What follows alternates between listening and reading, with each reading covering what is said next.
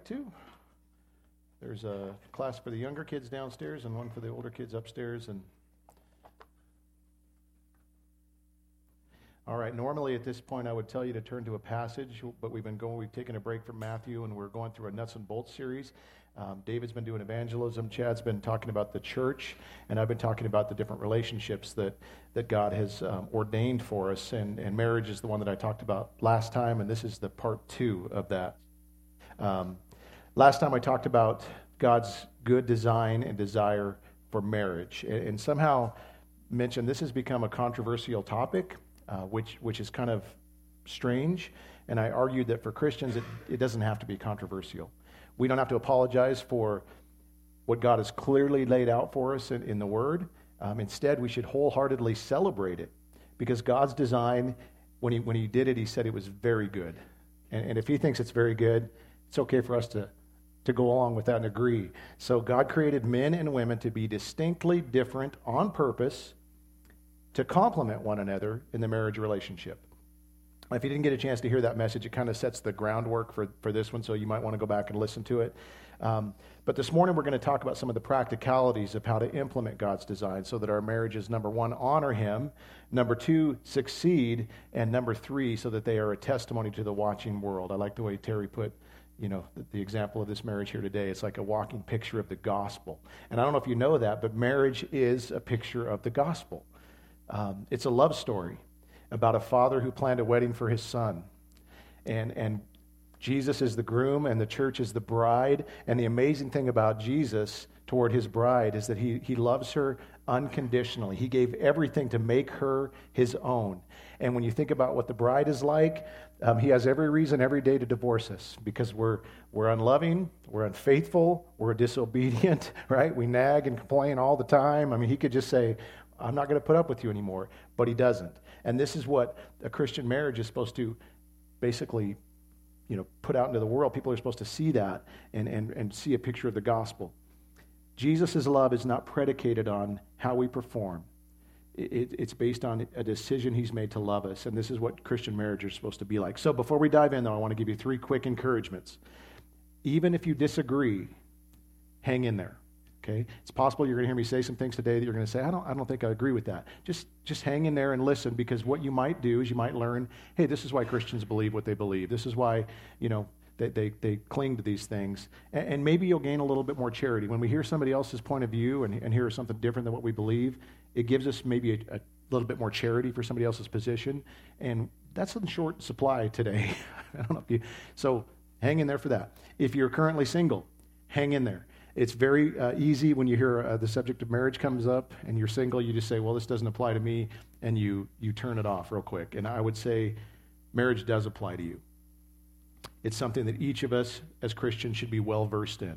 Um, maybe it'll prepare you for success in a future relationship. Maybe it'll help you to figure out what went wrong in a past relationship. Or maybe God will bring somebody into your life that desperately needs advice about marriage, and you'll be able to, to help them with that.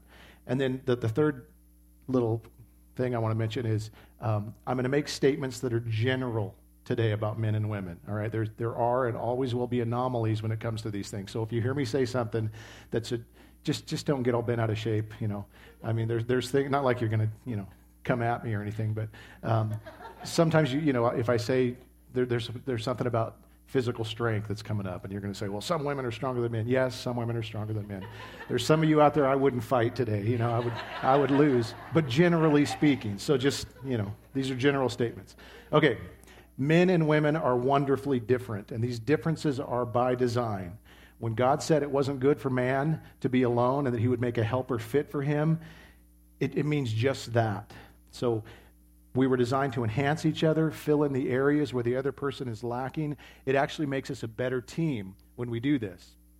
It's really helpful to be aware of these differences in marriage and actually to welcome them um, instead of being annoyed by them. I think we we can do that very easily. We see the differences and we're like, ah, I wish, I wish it wasn't that way. Your spouse is not your enemy. Even though you may not understand each other and come at things a, a different way, they're not your enemy. And I know you know that, but sometimes we act that way. So, for example, um, I, uh, my wife sometimes will be talking about a struggle at work or, or something going on with a friend, and she's pouring her heart out. And as a man, my immediate thought is okay, I get into problem solving mode. So let's come up with a five step plan on how to fix this. And these are great ideas. These are, uh, and, and I'm thinking, okay, here's, here's your answer to all these things. And really, what she wants to hear from me, which doesn't make sense to me, is she wants me to, to say, hey, I'm sorry, hon. That, that sounds really hard. I'm sorry you're going through that. Now, I don't understand why that is what she wants when I've given her this, you know, awesome list of solutions. But if I come at her with, logic when she's looking for emotional support, I, may under, I might not understand that, but I shouldn't get annoyed by it. Like, oh, that woman, you know, I, I gave her all these lists of good things to do and she's ignoring it. No, it's okay. We're different. And, and she's had to learn about differences with me. So I, I don't want to brag, but I can do one thing at a time pretty well. Okay? If you add in a second thing, it kind of falls apart pretty quickly. She can do a lot of things at once. I don't know how it works this way, but she's able to, she can be like reading a book, listening to a conversation, knowing what the kids are doing in the other room, and, and just kind of paying attention to all of it. And so it would be very easy for her to get annoyed with me when I'm watching TV, for instance. I'm doing it well, all my focus is there. And then she comes in to talk to me, and she thinks, oh, he'll be able to do both of these things. No, he won't. I, I, don't, I stop hearing the TV, and I don't hear her, and I go into this weird void of like just nothingness. That's what happens. And, and again, she could get really annoyed by that, or she could say, okay, wait a second, we're different. And, and somehow there's a strength in that, maybe. not maybe not that one. But, but these are just two, two examples of all kinds of things that are different between men and women generally. Um, and, and this is okay. Uh, they shouldn't, God didn't give these things to us to cause irritation. It's good that we're different. And, and some of the differences aren't based on gender, some of them are just personality differences. And they say that opposites attract in marriage, and this is true. Um, it's a good thing. So I tend to be what I call a realist. Some people prefer to say pessimist, which I don't think is called for at all. Um, joy tends to be very optimistic, or as I like to say, an unrealistic dreamer. You know, that's just the way I. I'm, I'm kidding. Um, but again, it's like, how how horrible would it be if there were two of me, right? Um, it, it, would be, we wouldn't get anywhere in life. We would just worry. And that's the other thing I do is I tend to worry, that's true, and stress about things a lot. I can think about scenarios and I can tell you everything that could possibly go wrong. Not great, but that's how I am. Whereas Joy tends to be very optimistic. So she doesn't sweat the small stuff. She doesn't really sweat the medium stuff. And rarely does she sweat the large stuff, which I don't understand. But thank God there's not two of me in this relationship. Again, the bottom line is that I am a better man because I'm married to Joy. And I'm really glad she's not like me. We have this thing where we try to make the other person like us. I don't need two of me in the relationship. That wouldn't work out at all. So don't see your spouse as the opposition. We need to see them as God's grace in our life. And, and if you can get over that hump and begin to see that, that this is God's grace, this is a gift, it starts to change things. So, the different roles and responsibilities that God has given men and women in marriage are meant to complement each other and not compete with each other. So, last time we looked at the role God gives husbands to lead and love their wives. And, and husbands, we've been given a very good example in Jesus, right? He, in the way that he has loved the church and gave himself for her, laying down his life for her. We just sang that, it was great. Um, so, this is a self sacrificing love that makes her needs a priority. And we also looked at the role that God gives to wives. They are to submit to their husbands and to show them respect, and they are also given a helpful example to follow in our Lord Jesus Christ, in the way that he submitted himself to the Father, arranged himself under the, the Father, not because he was inferior to the Father or less than, but it's the, the position he chose to take, and he's an example for us. So Ephesians 5.33 sums these things up very well by telling us that the husband is to love his wife as himself, and the wife is to see that she respects her husband. And as I pointed out last time, love and respect are kind of like an endangered species in marriages today. They, they don't tend to exist much. But we desperately need this if our marriages are going to survive and, and thrive. Have you ever seen a man who doesn't have the respect of his wife? It, it's one of the saddest things you'll see.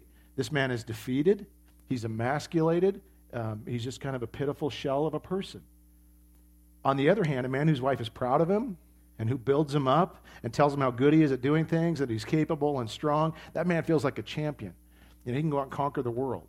And the same thing is, is true for a wife. A wife who doesn't have the love of her husband feels insecure and dejected and unvalued. but a wife who is cherished and protected and cared for and, and made to feel beautiful and precious by her husband, she, she thrives with security and confidence.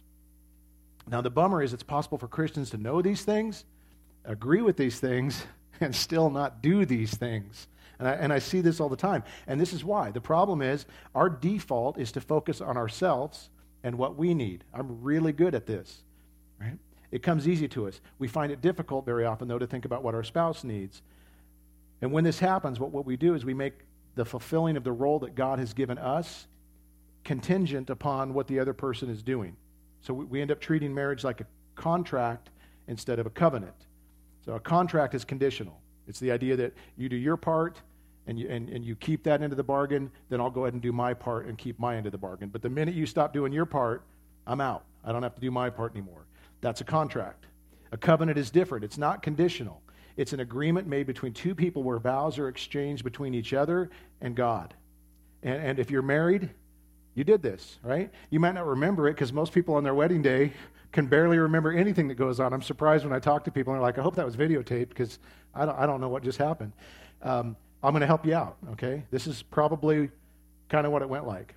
I take you to be my spouse, to have and to hold from this day forward, for better, for worse, for richer, for poorer, in sickness and in health, to love and to cherish till one of us doesn't do their part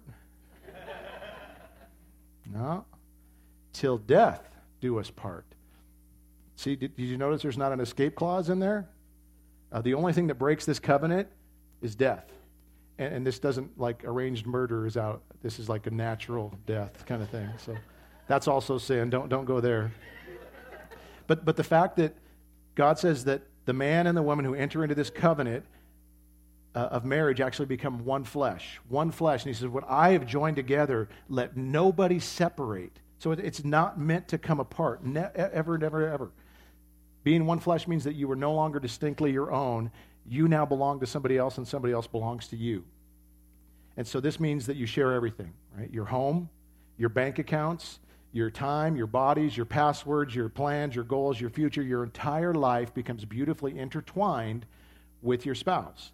So, because we've entered into a covenant instead of a contract, it means that the commands that God gives husbands to love their wives and to wives to respect their husbands have nothing to do with the other person does. Nothing. okay, we don't, we don't want to do it that way, though. We'll say, well, but, but it's hard. It doesn't matter. But they don't deserve it. It doesn't matter. But they're not doing their part. It doesn't matter. Jesus could say all those things about us, but because he's entered into a covenant relationship with us, he loves us anyway, right? So, husbands, God doesn't tell you to love your wives as long as she is lovable. And wives, God doesn't tell you to love your husbands as long as he is respectable. It's kind of like the, the command that um, God gives to kids to honor their parents. It, it doesn't mean the parents are honorable. It never says that. It says, I have put them in a position of honor and I want them to be honored, period. Right? We, we understand that. It's the same thing with marriage. He wants husbands to be respected by their wives, and he wants wives to be loved by their husbands. And we're to do it as an act of worship to God, an act of obedient worship, right? We're to do it because he asked us to do it, and it's important to him. And, and if we let it become contingent upon what the other person does, we will inevitably get into this bad cycle of no love and no respect. And, and, and, this is where the husband basically says, Well, I don't feel very respected by her, so I'm going to withhold my affection. And the wife says, Well, he's not showing me much love and kindness, so I'm not going to show him any respect. And you get into this self perpetuating cycle of negativity, and a lot of people, a lot of marriages are in that. You might be in it right now. The good news is that you can change that cycle by doing what God has asked you to do, right? You can reverse course and get into the good cycle of love and respect, which also self perpetuates, by the way. Because a husband who feels the respect of his wife will have a much easier time loving her, and, and a wife who feels the love of her husband will have a much easier time respecting him. It, it's beautiful the way it works.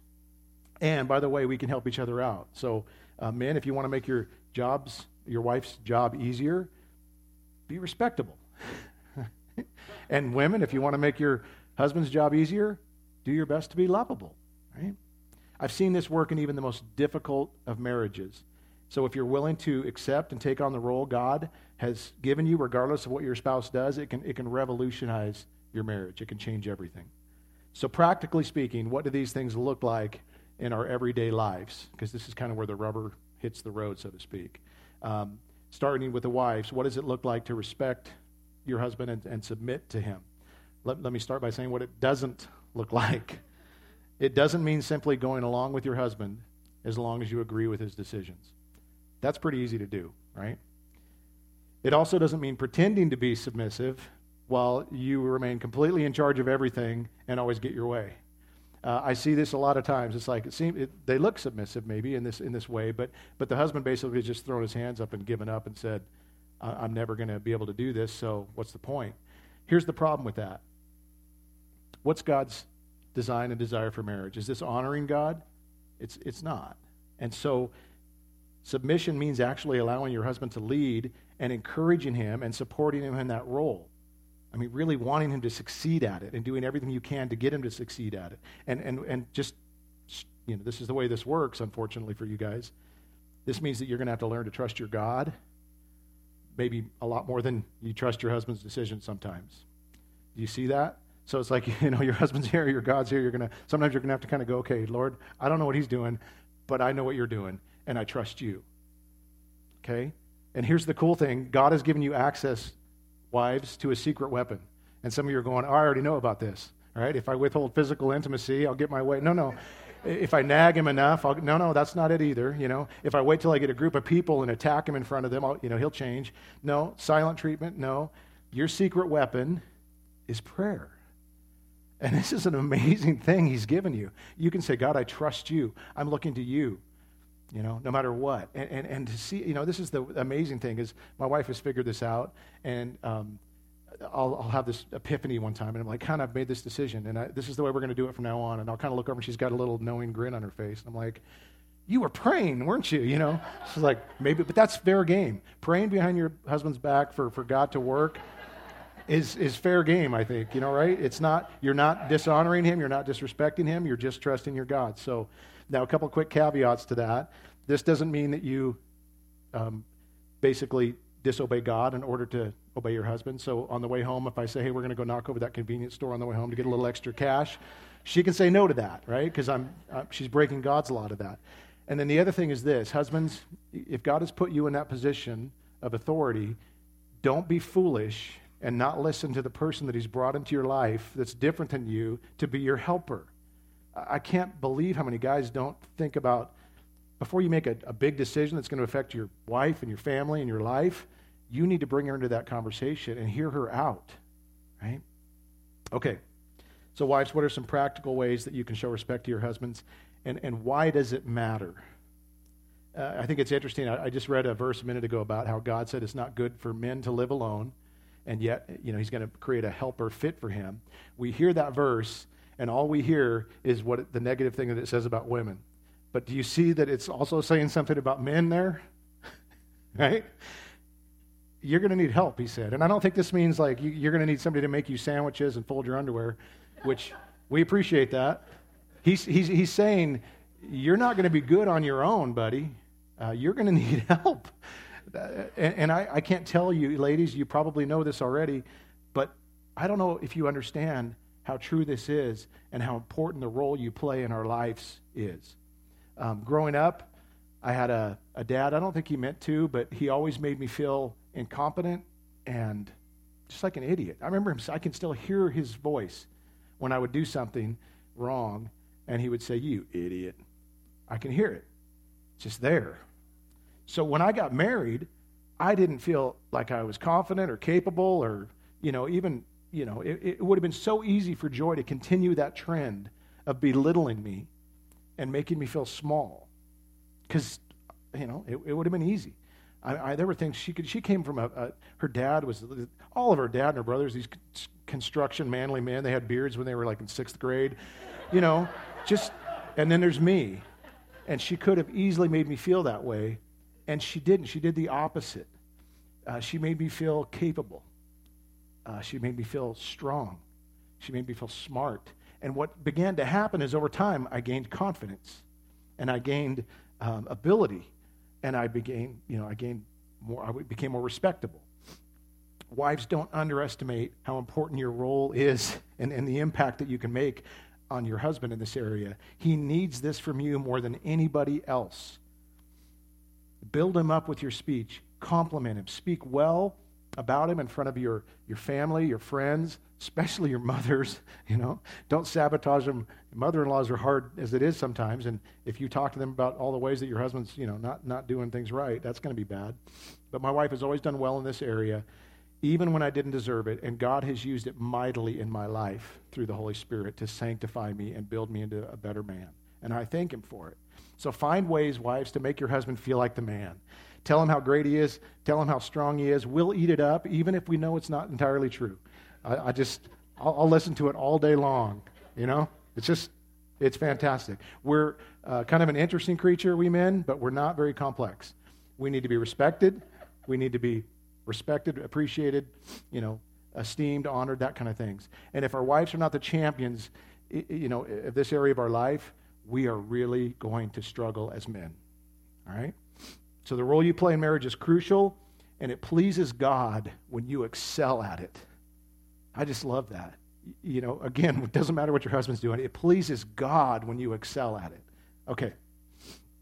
Husbands, you get your turn now. Some practical ways that you can love your wives, and why does it matter? Um, it took me a while to figure this out. You know, I've been married 33 years, and just recently I started to discover this. When my relationship with my wife isn't going well, I can almost bring it back to the fact that I'm not loving her the way I'm supposed to. Um, I started kind of pay attention to this and, and, and, watching, and it was like, oh, wow, this is a real thing. Um, it's normal to always think it's the other person. You know, if something's going wrong, it's like, well, it can't be me, so it's got to be them. That's the way we think, right? And then I watched this, this dumb video uh, by a guy named Paul David Tripp, and his premise was this the biggest problem in your marriage is you. it was like, no way. Yeah, way. That, and I started to realize that, yeah, this, this, is, this is actually right. So when Joy isn't being the, you know, the wife I want her to be, I start to ask my question. I've learned to ask myself, how are you doing with loving your wife? And almost every time now I can just go, you're dropping the ball there. And that's what's going on. And so I turn it around, I start loving her, and I, I begin to see this great change in our relationship. It's fascinating. So that's kind of the first one. But, but loving your wife as Jesus loved the church means sacrifice. It means devotion. It means laying your, yourself down. It means giving yourself to make sure she is cared for and secure and protected and cherished. It means that you lead her spiritually. It means that you're patient with her. Uh, I, I, see so many men, so many guys, and, and I'm including myself in this, that aren't very patient with their wife. Sometimes they're short with her and they snap at her, and they're, and Jesus is never that way with me. And he has every right to be that way with me. And he's so patient with me. So um, there, there's, a, there's a verse that we tend to avoid because it, it's got one of those things in it that makes us feel uncomfortable. So we read it and kind of move on quickly. You know those verses? Here's one 1 Peter 3 7. Likewise, husbands, live with your wives in an understanding way, showing honor to her as the weaker vessel since they are heirs with you in the grace of life, so that your prayers may not be hindered. Now, you know by the last part of this, this is important. This is something that can hinder your prayers if you get it wrong. But, but let's go ahead and deal with the awkward part of the verse here. Uh, what is it meant? What is meant here when it says that the women are the weaker vessel? Well, it, it can't mean inferior in value because it just said that they are heirs of grace. They're, they're fellow heirs with the husband. That's unheard of in this culture. If you're an heir to an inheritance, you're a male. And, and he starts out by saying, Your wife is a fellow heir with you. So, so it's not that. Um, the command to, to honor our wives, by the way, that's the other thing he says in there honor your wives, is an example of how God values women. Uh, this was written at a time when women were not honored much, they were treated more like property. Christianity treats women in a radically different way. When, when you think about the word honor, it means to place a high value on something or to treat it as though it had great worth. So if you have something in your home, for instance, that you just honor greatly, it's on a shelf that nobody can get to and it's protected, it's cared for, you're concerned about it. This is what it says to do with your wife. Treat her with honor as though she's so valuable that you just you're, you're, you're just very careful in the way that you, you love her and care for her and protect her and all these things i wish more people did this with their spouses we, we tend to not see what we have. And uh, just to be blunt with you for a second, um, do you know how lucky you are to have somebody that knows you and actually wants to be married to you? um, do you ever think that way? I, I, I just think it's like she knows me better than anybody. She knows the good, the bad, the ugly, the embarrassing, all of it. And she said, I do to me. That's, that's not as, you know, common as you think it is. I think we think that we could just go find that somewhere else quickly. Like there'd be a line of women that are just like, I don't think so. I don't think so at all. So, so keep that in mind. But the weaker vessel, by the way, doesn't mean less value. That's what I was trying to say, and then I got sidetracked. We have equal value in Christ. It also doesn't mean this when it talks about the weaker vessel. It doesn't mean that they are weaker intellectually, spiritually, or morally. I would say that many women are actually stronger than their husbands in, in those three areas. So it definitely has physical strength in mind here. Um, generally speaking, men are physically stronger than women, but, but I think it also refers to um, the position that God has given men and women. So last time we talked about the fact that God has called men to be the leader in their home, so he's put them in the stronger position. And we are to live in an understanding way showing honor to our wives since they are in this weaker position than us. So th- this means, means that men, we are never to take advantage of our stronger position.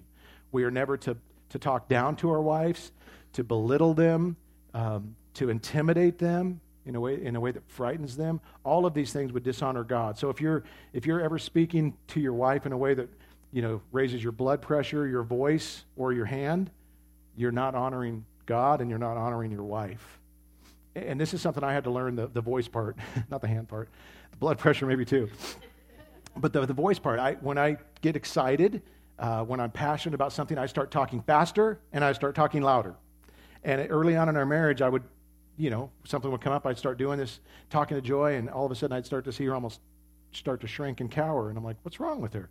Well, she's scared of you right now, you idiot. I, I didn't realize it. So I had, to, I had to learn this. And this is just one example of learning what it means to be understanding with your wife. The fact that Peter tells men that they are going to have to strive to understand their wives tells us something important, guys. Uh, we're going to have a difficult time understanding our wives, right? It's right there on black and white for us to see. Um, I said that earlier that men are not very complex creatures. Women are very complex creatures. Trying to know what's going on in their mind or trying to understand them for us, I mean, other women have no problem, but for us, it's difficult. And, and so seeking to understand your wife takes effort. It means you're going to have to work at it. And one of the things that I remember hearing one time, and it just, I, am like, how did I not understand that or see it? You know, the, the, the, honey-do list. We always kind of make fun of the, the honey-do list that all wives have for their husbands. And it's like, oh, she's just always, you know, busting my chops. She's got this list of things for me to do. but have you ever tried to understand it? Um, generally, your home represents your wife. Never would have put that together. So she gets kind of her identity and her value very often from her home, like her friends and her family and everybody that sees the home. That reflects on her. And so the reason that she has a honey-do list is because all of that stuff that's broken, you know, that thing that's crooked and that needs to be fixed, it makes her feel broken. It makes her feel undone. I mean, I never in a million years would have got that. I just thought, she's just, you know, she's just on me, she's riding me to do this stuff. No, this, this is something that I needed to have understanding to figure out, uh, or I wouldn't have. And there's so many different things like this that, that are true about that. So we have to think about what our wife's needs are. We need to think about trying to understand these things, and then we need to figure out how we can communicate love to her effectively. And guys, I just want to remind you that you can do this because you remember how good you were at it when you were trying to get the girl? Huh? You, you, you did everything it took to get the girl, right? right? If we're willing to do it to get the girl, we should be willing to do it to keep the girl. Right? So, husbands, this means that you're supposed to give of yourselves. And I know this is hard sometimes. You work hard, you got a lot going on, you're stressed out, it's a hard day of work, and you don't want to make that a priority. But it needs to be up there on your to do list. And the truth is, we give ourselves to all kinds of things that matter to us, whether it's friends or hobbies or recreation or you know, your kids, even, um, TV shows, ministry, sports events. I mean, we can go on and on and on. If it's important to us, we have no problem giving ourselves to it. So, how important is your wife and your family? So, this is a priority men are given, but figuring out how to connect with our wives in an effective way is not exactly our speciality as men sometimes. So um, it helps for us to have a target. I found uh, we went through a book years ago by a guy named Gary Chapman called The Five Love Languages. Some of you guys are probably familiar with that. I found it really helpful. I kind of went in with a bad attitude. It's like, well, this sounds girly. And, and then it was like, okay, this was actually helpful. And the premise of the book is that he, he's saying guys know how to love generally, but maybe not specifically. So I think generally means like, well, I put food on the table, so clearly I love you. Well, love might include emotion sometimes and some other things, you know. So we just just a general thing isn't enough. Specific helps. So how do we do this? Um, well, learning these different love languages. There are five primary ways that people show and receive love, and, and there can be more than one. You can have you know several, but here they are. Number one is touch, and so this is the idea of just physical touch. It can be holding hands. It can be you know, some of you guys today, you know, if you put your, your arm around your wife in church for just a second, she just kind of like melts into you. Might be touch, you know. Uh, that's really important. If you try to hug your wife and she's like, get away from me, you know, I'm hot, maybe it's not touch, right? so you just pick up on those little clues. Um, might, this is important to my wife, touch, and, and it's funny because for me, it's more the I'm hot. But I find that I put up with it. I remember when my kids were little, if they wanted to pile on my lap or my grandkids now and they wanted to watch TV, it's amazing how I could put up with that. And then I'm irritated by my wife. It's like, whew. Sorry. It's not supposed to be self confession time, but that would be wrong. Sorry. Didn't have that written down, just popped into my head. Next one is quality time. Number two is quality time. And this is important that this is as defined by them not as defined by you. Because you can think, you know, we sat and watched a movie for three hours together on the same couch. What, what more do you want from me? that, that might not be quality time. So, so how they define it is the important part. And that might be going for a walk in the evenings or, you know, there's lots of different um, options there. The third one is acts of service. And this is when somebody feels loved because you've done something for them. You've done the, you know, cleaned the kitchen, um, folded the clothes, whatever. You know, you've done something and, and it made them feel valued and loved. And unfortunately, that's my love language. So sorry to my wife, but that's the one that I feel love with, you know, for. The fourth one is gifts. So, and this doesn't have to be expensive gifts. It's just that, that idea that you thought of them. You valued them enough to go and buy them something and give it to them, and, and that's how they would receive love. And the fifth one is words of affirmation, or, or saying things that, that build them up. You're smart, you're talented, you're capable, um, you're beautiful. And, and not just to them, but in front of others as well makes a huge difference because it just makes them beam with you know this this feeling of love. Um, and then keep in mind, of course, that doing the opposite of the things that make them feel loved will completely devastate them.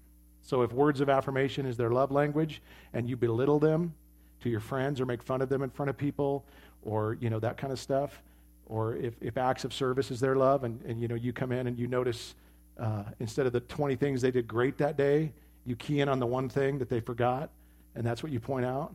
It's like you're going to devastate them. So um, if you want to communicate your love effectively to your spouse, you got to figure out their love language. And, we make the mistake of assuming that the way that I feel love is the way that they will feel love. So if acts of service is my love, I can be doing chores all day long, and I get, you know, Joy gets home, and I'm like, "Look how I've loved you," and she's like, "Thank you, but that, you know, just sit on the couch with me for a second, hold my hand." Okay. So we need to know what the target is, so we can, you know, hit it. That's the idea we can put forth all kinds of effort and, and miss it completely. Um, if you're not sure what your wife's love language is, just pay attention to how she loves people. If she's always calling people and encouraging them with her words, or if she's always buying gifts for people, you know, that's how you can do it. Uh, if, if, you want to get creative, try all five. What could go, what's the worst that could happen, you know? Just give it a shot. Keep them coming. Uh, it'll work pretty good. Or, this is a crazy idea, ask, right? just, just ask.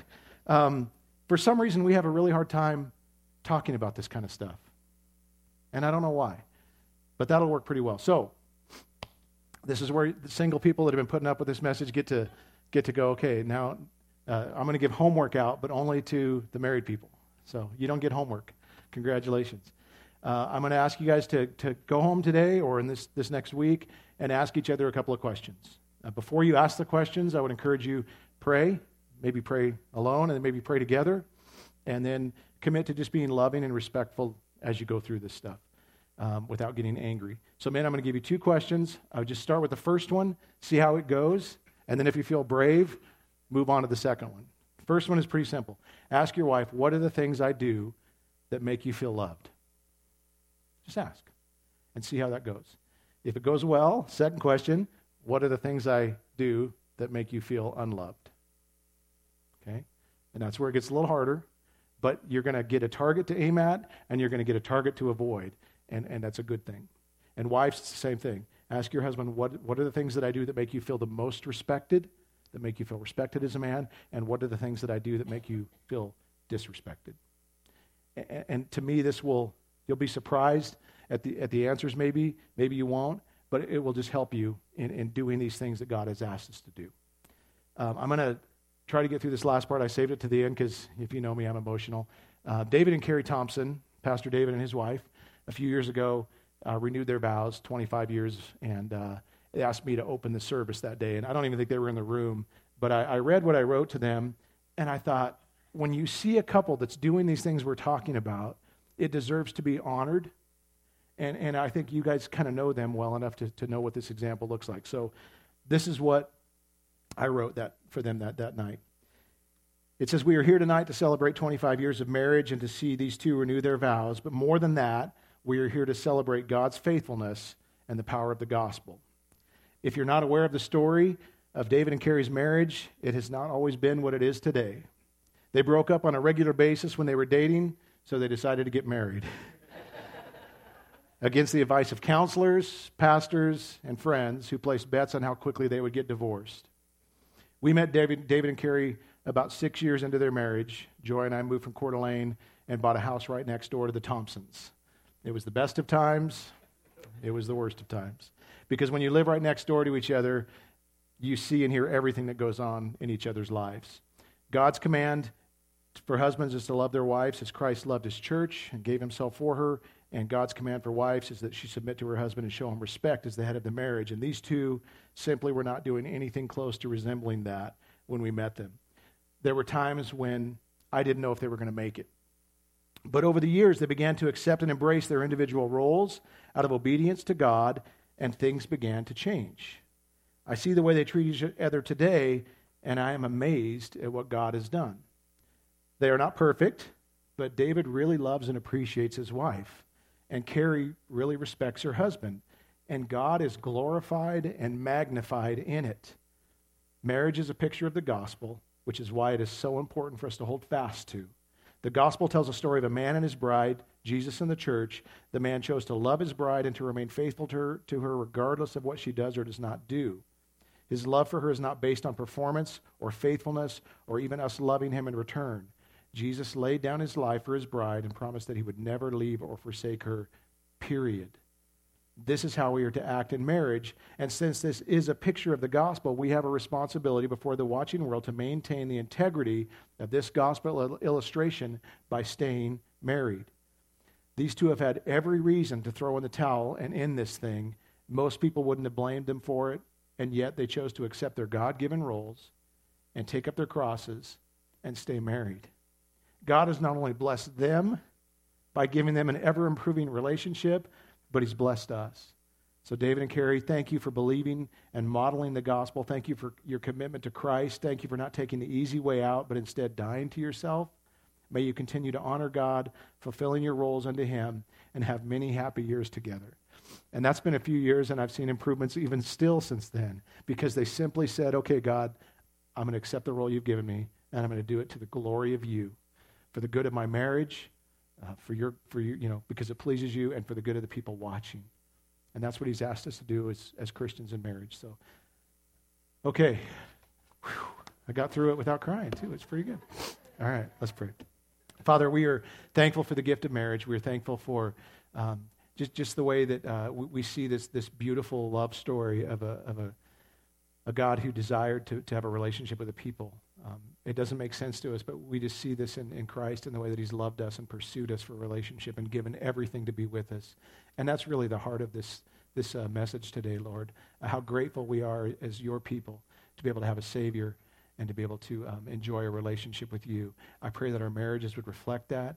I pray that the, the singles in, in the room today would be just encouraged by who they are in you and that you would be everything that they need right now.